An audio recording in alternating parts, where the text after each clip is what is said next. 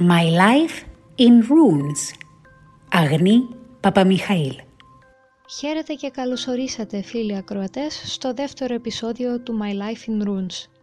Συνεχίζοντας την αναζήτησή μας για τη διαχρονικότητα ανθρωπίνων και πολιτιστικών αξιών μεταξύ παρελθόντος και παρόντος, είναι κέριο να στρέψουμε το βλέμμα μας προς το ζήτημα της πολιτιστικής και ιδεολογικής ανεκτικότητας και συνύπαρξης.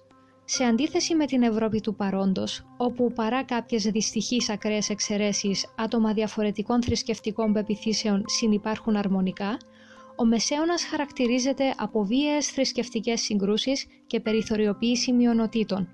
Ωστόσο, μερικά παραδείγματα ειρηνικής συνύπαρξης ζωγραφίζουν μια λαμπρότερη εικόνα. Ο εκχριστιανισμός του Βορρά, υποκινούμενος από γερμανόφωνους και Ιρλανδούς ιεροκήρυκες, ήταν μια μακρά και σταδιακή, αλλά και σχετικά ειρηνική διαδικασία που διήρκησε από τον 8ο μέχρι και τον 12ο αιώνα. Εξαιτίας του πολιτικού διαμελισμού της μεσαιωνικής Σκανδιναβίας, οι νεοεισαχθείς θρησκεία ρίζονται με διαφορετικούς ρυθμούς σε κάθε αυτοδιοικούμενη περιφέρεια, ενώ οι πολυθρησκευτικές κοινότητες ήταν σύνηθες φαινόμενο. Ενδεικτικό είναι ένα καλούπι σιδηρουργού του 10ου αιώνα που ανεβρέθηκε στην Δανία, το οποίο χρησιμοποιείται για την κατασκευή σταυρών, αλλά και σφύρων του Θόρ, ενός δηλαδή νορδικού παγανιστικού συμβόλου. Επίσης, σκανδιναβικά λίθινα μνημεία του 11ου με 13ου αιώνα φέρουν διακοσμητικά μοτίβα και μορφές εμπνευσμένες τόσο από τον χριστιανισμό, όσο και από την παλιά εθνική θρησκεία. Η αποτελεσματικότητα της θρησκευτικής συνύπαρξης κορυφώνεται με τον εκχριστιανισμό της Ισλανδίας στις αρχές του 11ου αιώνα. Η Ισλανδία ήταν τότε πολιτικά υπόλογη στο βασίλειο της Νορβηγίας, το οποίο εκυβερνάτο από τον χριστιανό βασιλιά Όλαφ Τρικβασόν, μια κεντρική μορφή στην ιστορία του εκχριστιανισμού του Βορρά. Θέλοντας να διαδώσει τον χριστιανισμό στην Ισλανδία, αποφεύγοντας όμως τη σύγκρουση, ο βασιλιάς κατέφυγε σε διαπραγματεύσεις με μια αποστολή Ισλανδών παγανιστών. Έτσι, συμφωνήθηκε ο επίσημος και ολοκληρωτικός εκχριστιανισμός της Ισλανδίας με την πρόνοια ότι η λατρεία των παλιών θεών θα ήταν επιτρεπτή και σεβαστή σε ιδιωτικό επίπεδο. Μία ψευδοϊστορική εκδοχή αυτού του γεγονότος διασώζεται στο Ισλανδικό έπος του Style, στο οποίο αναφερθήκαμε στο προηγούμενο επεισόδιο.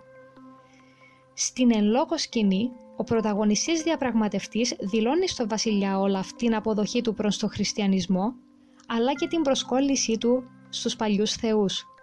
Ο βασιλιάς δεν φέρει ένσταση, συστήνοντας επιπλέον στον πρωταγωνιστή να εναποθέτει την πίστη του στον εαυτό του και όχι μόνο στα θεία.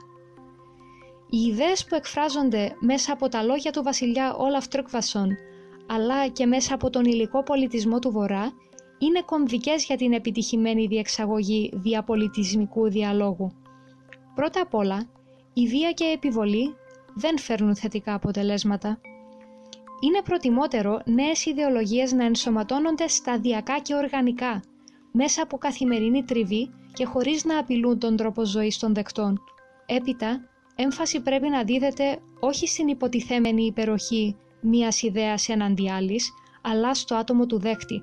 Ο δέκτης πρέπει να αντιμετωπίζεται με σεβασμό, ως νοήμων άτομο με την ελευθερία της επιλογής και της διαμόρφωσης των δικών του πεπιθήσεων στο δικό του χρόνο.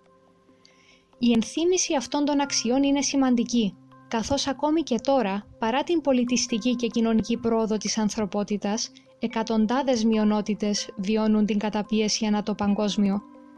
Μία στροφή σε θετικά παραδείγματα του παρελθόντος μπορεί να μας προσφέρει εργαλεία απαραίτητα για τη δόμηση μιας πιο ποικιλόμορφης, ανεκτικής και ελεύθερης κοινωνίας.